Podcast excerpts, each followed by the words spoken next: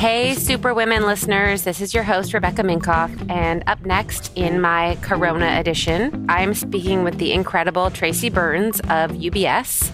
Tracy is a dear friend and the matchmaker, actually, between the amazing Female Founder Collective and U B S partnership that is sponsoring a cohort of over fifty female-founded small businesses to get them financially and investment ready. And I'm thrilled to talk to her today about tips, tricks, resources, how to navigate this, not only as a small business owner, but as an employee or as the unfortunate recipient of a furlough or layoff. So take a listen. No matter what, this episode and her notes apply to you. Thank you for joining me. It's my pleasure. It's my pleasure. There's a lot to talk about. There's so much to talk about. Do you mind sharing like a brief bio of your background and where you are now, just so our listeners can get um, acclimated and understand the, the wealth of knowledge that you can share? Or the long and crooked career path I took, you mean? I mean, um, but that's also something great to talk about. I um, I got my M B A in accounting, wanted thought I wanted to be an accountant, realized I wanted to be a writer. Tried to write a romance novel. They told me to go back to accounting. It was probably foreshadowing of my future marriage. It was horrible. I found nonfiction writing and became a financial journalist and had like an amazing fin- career in financial journalism. I was there when the Russian ruble fell apart, the tech bubble, the financial crisis. I reported from the floor of the New York Stock Exchange. I was, I got to be an anchor on Fox Business and Fox News for ten years. So it was amazing until it just wasn't. I didn't feel like I was doing anything that helped anyone. And I started meeting all these amazing women like yourself who we're starting all these great businesses. And so many said to me, there's nobody to talk to other than, with all due respect to the old, older white men, there's no one else to talk to, and realized there was a huge void in the financial advisory world. So took a leap, took a bunch of tests, and uh, here I am trying my best. Well, I would say you're doing a pretty good job. You found a home at U B S. You have great clients. So I'd love to speak today um, about some points that you're probably well versed in. Do you want to start with what you think is important, what's noteworthy, where people should get their pens and paper out? Sure. I mean, I think I think you want everyone to look forward, right? I think we're past the world's, you know, oh my God, is the world going to fall apart? It's not.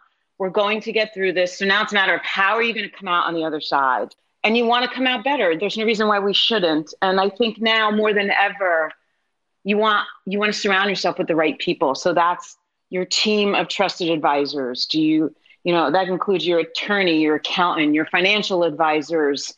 Are you talking to these people regularly? Because like no woman is an island. There's no I in team, right? So we need to be on the phone with these people. And if these people aren't calling you regularly and checking in, you need new people. You need yeah. to know, because there's things, and the world is changing fast and furious. The rules to the loans are changing, the tax rules are changing. So before you start dipping into personal savings and saying, I need to fund my business, so I'm going to use our vacation fund, talk to an advisor. Maybe maybe you're better off getting a credit line. Maybe you're you should leave the money there. Like maybe don't touch retirement funds. Maybe there's other ways around it. And the only way to find this out is to actually get on the phone and talk to people. So if people don't have a financial advisor, how do they go about getting one? I think some people hear that and it means like, oh, maybe I need to be uh, at a certain wealth bracket to even get an advisor. But does any can anyone get a financial advisor? Anyone should reach out to me. Like I, at this point, everyone and anyone, and there's no income limit on who needs an advisor. We all need help because your business, you know, you can own a restaurant. That, that's, why in God's name would you have any idea about what the stock market is doing? You're too busy serving food. Like, I don't know anything about cooking. I'll be the first to tell you, but I know my business. And so reach out to someone who does. So absolutely. I mean, people should just email me. I'm happy to answer and help because there's an advisor for everyone. Okay. And what should be, so I think there's two buckets of information. There's the people that have small businesses that are struggling, whether it's the restaurant industry or the fashion industry.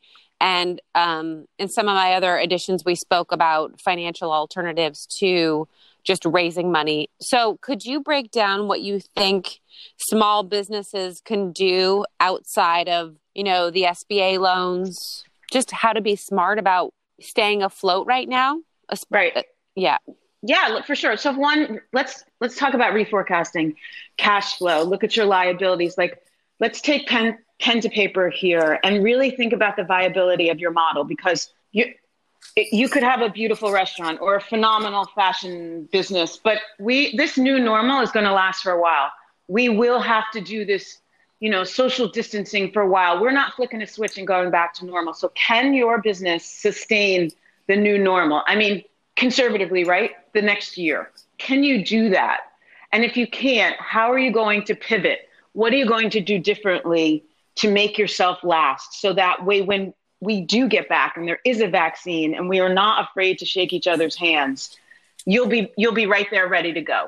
Yeah, I think the part about pivot is really key, because I think, like, I read somewhere last night, like, restaurants, could they become little mini markets? Or as fashion designers, you know, we're going to be selling masks for a, for their foreseeable future, for, you know, right. uh, for a while. It's not something that's just going to go away when this ends. So I think uh, addressing the pivot is smart, and it's not all lost. I think it's time. I think, you know, lots of great companies came out of the last recession, like Airbnb or... Right. Uber. So, like, do you have any ways that these, like, some people just feel stuck, right? And they're just yeah. like, I don't even, like, paralyzed. Like, what do you, what do you recommend for that? So it's so like, funny. Holy shit, what do I do now? Well, right. Like, Trader Joe's came out of the Great Recession in nineteen fifties. Like, so many great companies came out of times like this. And I think it's often, it's often on the business owner sometimes to think for me, like, I'm home. I don't know what I need. I'm panicking right now. Perfect example. I have a little wine, um, they, wine company, and they canned wine. And so she had all these events planned, and, and they all got canceled. And she, you know, at one point she's like, we might have to close the doors. What are we going to do? And she proactively got on the phone with all those people that were planning those events and said, you know, instead, why don't you do a cyber event and gift this canned wine to all your people and do it almost as like a morale thing? And I yeah. thought that was so smart, because she she basically thought for them. They're so, you know, they're just trying to keep the lights on, right? And she came up with this great idea. So I think there's that stuff like that has to happen more and more. Like, think for me. Tell me what I need, because I don't really know yeah. right now. Right. Totally. I think I had to get out of my own shell. I was shocked the first week, and it I just took I can't a- imagine. I'm still shocked, but I think I was par- I think I was paralyzed the first week, and now I'm like, okay, spring into action. It's it's a war, you know? Right. And one more thing too, I think be really careful about laying people off. I know you're trying to streamline and you're nervous, but when this does turn, and it will, there are costs to finding new employees that are amazing. You know, whether you have to pay a recruiter or you you have this gap for a while that becomes almost an expense or a liability, versus mo- being able to move the company forward the second the lights are, are ready, you know, to be turned back on. So maybe talk to your employees before you have to lay people off. You could furlough. You could, maybe you could compromise and say, I'm not going to, you know, I can't pay you everything, but I'll pay you something, and you could work less. Or I don't know. I just, again, think open communication is really key here. Yeah. I think it's, I think now uh, like the com- The, having the compassion is also important, you know? Right. I wrote, I wrote, not that it would help them now, but for every person we had to lay it off, you know, I personally wrote them all a letter of recommendation. I told them, you're going to be the first call I make as soon as we reopen for business, you know, and just caring, I think, goes right. a long way, you know? People don't forget. I, I use the example of my mother, um, my Italian, my Sicilian mother at my grandmother's funeral in nineteen eighty. My mother could tell you every single person who was there and who was not there. People don't forget when you're nice to them and when you're good to them. And it goes a long way. And I think that's how you build customers. On the personal front, so for someone who doesn't have the lovely stress of a small business, um, what do you recommend they do, you know, if with their savings, or like, how should they be, how should they approach be spending money? Because like I'm saying, shop anyways, keep the economy alive, you know, support female founders. And some people are saying, well, I, I don't know what's going to happen. I want to save my money. It's really hard, right? Like we had a conversation in this, my own house. I have three teenagers and I stopped buying bottled water, and I had like a mutiny. And I said, but you're not leaving. You don't have to carry something somewhere. And I am trying to be a little bit more careful about what we're spending our money on around here, because I don't know how long this is going to last either. Right. At this so with that, I think if you can save, if you can put a little aside, if you're not, you know, we're not going out, we're not paying dry cleaning bills. I certainly haven't put gas in my car, and I can't tell you how long. I think everyone really start needs to think about that, like that emergency fund. Is it funded? Is it, can you start to save a little just in case this lasts longer than all of us, you know, hope or praying that it does not? And think about where you are invested in this market. If indeed you are, it could be shaky for a while. Make sure that you could sleep at night. But there are definitely some sectors that are going to come out of this stronger than others. So here again is where you really want to talk to someone who spends days staring at screens and knows, you know, you have you have a life, you have a job, you, you don't have the time. This is when these people come into play. Right. If you have money to save, save it, squirrel it away. What do you, what do you recommend? Like six months of, of savings or? So I love this question, actually. So I think, yes, six months for sure. But I also think you have to think holistically, like super big picture. So the next three to five years, what what am I, what are my expenses? Am, you know, do I have a wedding coming up? Do I have to pay for college? Do I have the money to do that? And if so, or if not, I should say, then that money needs to, one, you need to start saving for it. And two, it needs to be easily accessible. So like, let's not put that in the stock market, really. Let's think about putting that in C Ds or cash equivalents or money market funds where they, you can go get it. And when you need it, you're not going to incur a tax bill. And then you could think long-term, right? Retirement. I want a condo on the beach in Miami. And so I'm going to start saving for that, my retirement money, any kind of retirement accounts, your long-term investments. You then have the ability to take a little bit more risk. You know, you don't have to like, it won't keep you up at night if that money becomes volatile in the market, like that chunk of your life. We all know the markets go up and down, but in the end, they do go up. So if your house in Miami, that money is sort of volatile and moving around, you, you could still sleep at night knowing you got your son's wedding covered. Right. You know, so I think it helps to separate it. If we, and then, of course, there's the whole legacy piece. You know, what do I want to leave to my kids? That money, too. I have the ability to take some risk with that because it's a long way off. So then you could take a shot on cloud computing and biotech and pharma, and you want to go there, go. But you don't want to do that with the money you're going to need within the next three to five years. Okay. And if you're someone who lost your job, I think what, there's now twenty-two million unemployed people. Yes. You know, what, what do you, obviously there's unemployment, there's the stimulus check, but how do you take this time, or do you have any recommendations for taking this time and coming out the other and more educated, more experienced, you know, like standing, shining with your resume? Like what, what can people do who are feeling a little helpless on that front? So I think um, social is huge, right? LinkedIn, there's connecting with, connecting with peers, reconnecting with peers that you haven't talked to in a really long time. One of the things that I was going to suggest in the beginning, when you're building your team of trusted advisors, consider putting together a board. And your board members, you know, while all the big blue chips pay their board members, people understand that smaller companies cannot often pay their board members, but maybe someone who's unfortunate just lost their job but has a wealth of knowledge might want to donate some time because it keeps them in the loop, it keeps them busy, it keeps them connected, and there might be a time when you can start to pay them. Same for interns coming out of school. Tons of college kids are coming out with no jobs. Offer to intern. Get yourself in front of these business owners as much as you can. Get yourself out there. I think there's, we're very fortunate in a lot of ways that there's so much you can do from home. So much you could do. Content, as you know, is king. There's a lot.